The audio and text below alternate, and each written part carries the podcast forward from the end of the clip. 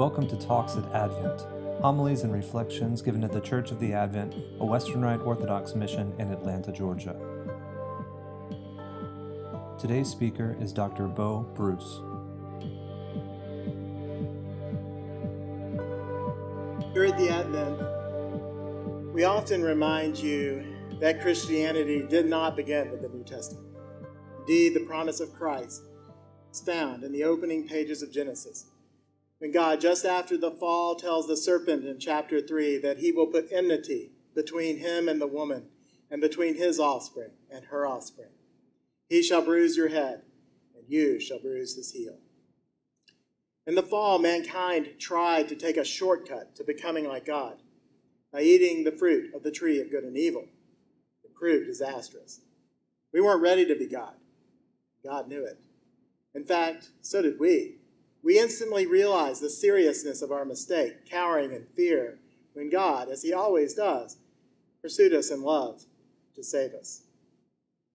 He banished us from the garden for our own sake, so that we would not take the next shortcut to being God by eating the fruit of the tree of life. Through that disobedience, which prevented our full alignment with God, we became separated from God. We no longer had the same close communion with God that allowed us to take walks with God in the cool of the day. We became so separated from God that our communion with His abundant life would no longer sustain us, and we would die. What God warned us about had come to pass. You are dust, to dust you shall return. But this wasn't the last time that mankind tried to take a shortcut to being like God. Just a few chapters later, in Genesis chapter 11, we hear the following Now the whole earth had one language and the same words, and as people migrated from the east, they found a plain in the land of Shinar and settled there. And they said to one another, Come, let us make bricks and burn them accordingly. And they had brick for stone and bitumen for mortar. Then they said, Come, let us build ourselves a city and a tower with its top in the heavens, and let us make a name for ourselves lest we be dispersed over the face of the whole earth. And the Lord came down to see the city and the tower which the children of men had built. And the Lord said, Behold, they are one people, and they have all one language. And this is only the beginning of what they will do. Nothing that they propose to do now will be impossible for them. Come let us go down in there and confuse their language, so that they may not understand one another's speech. And so the Lord dispersed them from there over the face of all the earth, and left off building the city. Therefore, its name was called Babel, because the Lord confused the language of all the earth. And from there the Lord dispersed them over the face of all the earth. But do not be discouraged, my brothers and sisters. God had bigger plans for us. From the creation, He had wanted us to speak with one voice and to be one people. Those plans would have to wait until we were a little more mature, yes. God would continue to love and pursue us, even though we wanted too much too soon. In the past few weeks, we've heard many different, confused voices speaking with different sides. The cacophony is disturbing and perhaps at times a little scary. Mostly, those voices are reacting to the news of absolutely shocking, primarily racial injustices across our country.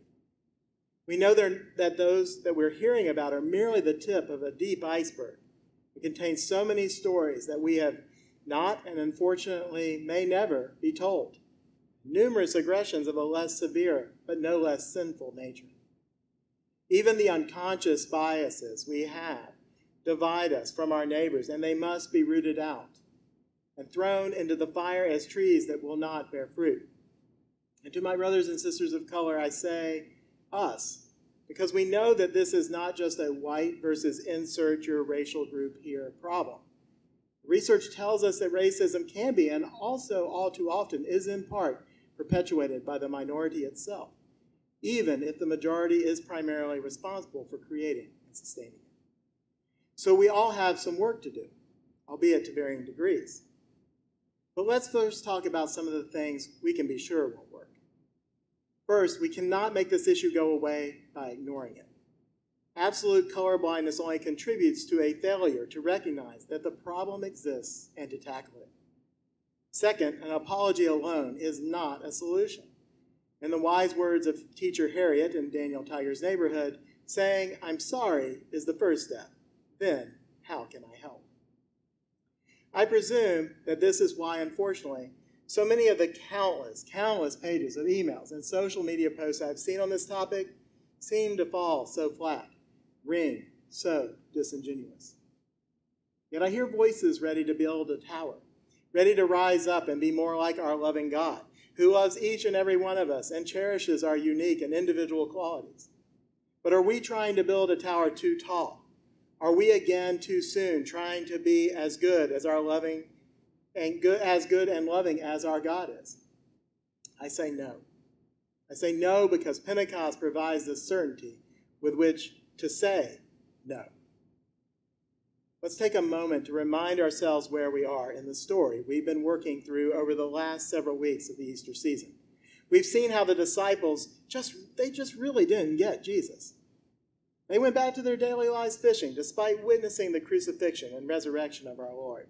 So many of our, us have done the same thing in the weeks since the resurrection.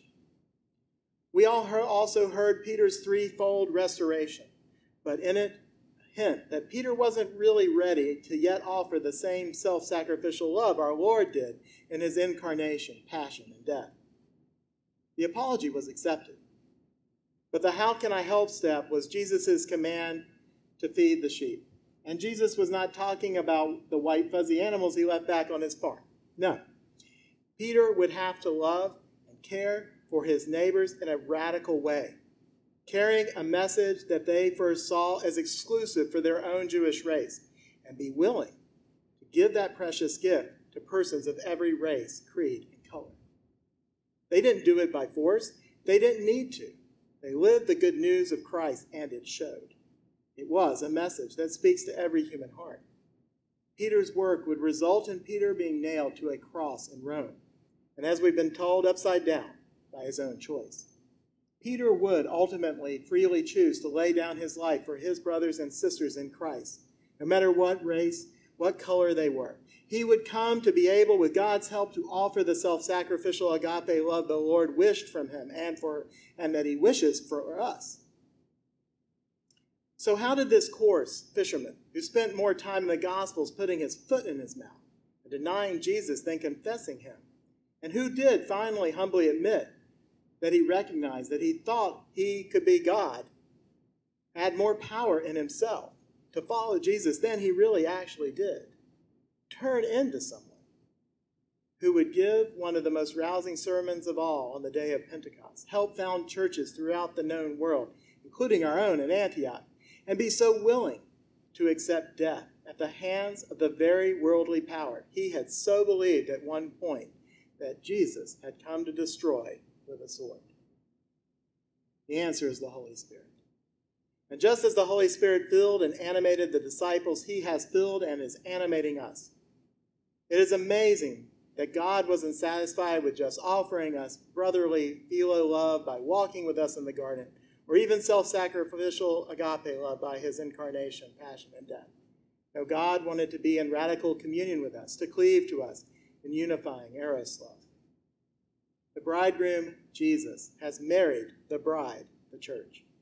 In biblical times, fathers arranged marriages for their children, and it was expensive to marry your male children because you had to compensate the other family for the loss of the wife's valuable role in the household after she left her family and joined the groom's family. This compensation was called the mohar, but in addition, the groom was also expected to give gifts to his bride, called the matan. God the Father arranged the marriage of his only Son, Jesus the bridegroom, to us, the church, and it came with a mohar of great price. Indeed, the cost was the shameful death of his Son on the cross, but it was worth it. And now it's time to pay the matan to the bride. What a gift it was God's Holy Spirit. God pursued us from the start, and he wants to unite himself with each and every one of us. What an amazing God we worship. Jesus invites us to unite with him when we consume his body and blood at the altar. He has asked each one of us to leave our old family, the world, behind and join his household, And the Holy Spirit comes to dwell inside the temple of our hearts, ever uniting each and every one of us and infusing us with God's very presence. What happened at the day of Pentecost was God said, You, humankind, you're ready. You're ready to be like me. You don't even have to build too tall a tower because I'll build it for you nearly the whole way. Say one thing I need your consent. I will not take the free will I created you with away from you. I want your true love, and only you can offer it. This new tower will not be one to make a name for yourselves, not to make you a God, but for you to take the name of Jesus, to build a bridge to unite you to the one true God. Now, don't get me wrong. We all know this tiny little gap, relinquishing our selfishness, our love of the world, and giving our obedience are a constant struggle. But it is the part that God cannot do for us. If you're able to, and if you do, you will become God's sons and daughters. Everything He has will be yours. You will be part of His household. And if God is with us in such a radical way, then we know we are capable of breaking down racism and all the other things that tear us apart. But we have to let go of ourselves. We have to die to the world. I ask you, are you ready? Racism is an enemy God. Black lives matter. To those of you who want to reply, well, don't all lives matter? Of course they do. But just as we are highlighting the Holy Spirit today, and it takes nothing from the Father and the Son, black lives matter. We must all be part of righting this wrong. We all have a part to play. It will be hard. As those of us who are white are just starting to learn how poor a neighbor we have been sometimes, and it's likely we will make lots of missteps in our attempts to be part of the solution rather than compounding the problem. To all of us, we need to always be on the ready to forgive and to be more understanding. We cannot take an us versus them stance on any of this. Both sides need to listen and love one another. The challenge is, is exemplified by how hard it was to write these words, to say these words to you, afraid of offending. It's a sign of how deep the problem actually is. But we all need to speak freely and civilly about this. And again, I say we here because when I see people getting raked over the fire and the coals of the internet over reasonable but misguided statements they made, especially when they apologize for them, I know we are not where I'm talking about. We need to assume the generally good intentions of most people around us. Most people are sincerely trying their best. And I know that best often far misses the mark. That's why we're here in this building right now. But without the safety to make mistakes and missteps, when we're unfriending people over the comments they make that we disagree with, we are not forging a world of unity, but one of further division. So, where do we start? Well, we all have to start in saying to Jesus, to those around us, Forgive me, a sinner. And the how do I help? In part by replying, God forgives and I forgive. But that's still just the beginning. Forgiveness breaks the chains of sin's bondage. It is the devil who wants us to keep the thoughts we are ashamed of to ourselves. We need to put out there, put them out there, and let the light of God destroy their darkness.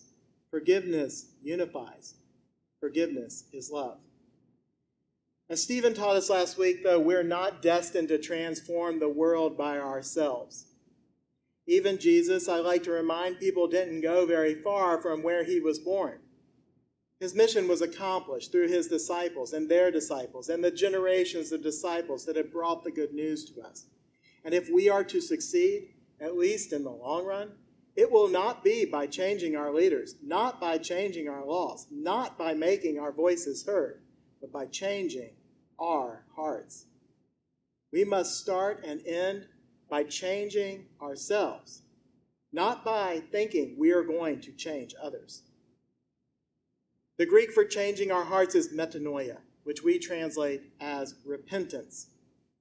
But that's not just an individual act, because when we repent, we become more Christ like. And if we change ourselves, then we will change those around us, for they will encounter through us the living God, who I will remind you overthrew the Roman Empire through nonviolent means. We must together transform our hearts so that we can finish building that tower that bridges us to God. We are to be just another brick in the wall not a dystopian one of Pink Floyd flame, but a strong brick that supports the New Jerusalem. When mankind decided to build the Tower of Babel, the Tower of Confusion, they said to one another, Come, let us make bricks and burn them accordingly. Jesus Christ is the cornerstone of the new tower of certainty, the firm foundation upon which we lay our bricks. We offer our dust the dust from which we are made, the dust to which we shall return, our very hearts, our very lives. We soften them with the water of baptism so that we can shape them with God's help into bricks. And today we celebrate how we burn that brick thoroughly with the fire from heaven, the Holy Spirit, until those bricks are as strong as their prototype, Jesus Christ our Lord. Then we lay our bricks upon those of the saints and the faithful Christians throughout the millennia. Since the day of Pentecost, the church has been building God's tower, new tower of certainty, one brick at a time, in unity and communion with our neighbor. A tower so strong that not racism, not even the gates of hell shall prevail against it. It is time for our generation to reject the world, the flesh, and the devil that permits the legacy of Babel to continue. A legacy of a separated people arguing about their differences rather than cherishing their beautiful diversity. We must join with our brothers and sisters of the generations before and of this present generation, each doing our part to support a tower of strength, a tower of unity, a tower of certainty, a beautiful tower built of every race and color, united under the banner and head of our one Lord and Savior, Jesus Christ. In the name of the Father, and of the Son, and of the Holy Spirit. God is one. Talks at Advent. Homilies and reflections given at the Church of the Advent, a Western Rite Orthodox mission in Atlanta, Georgia.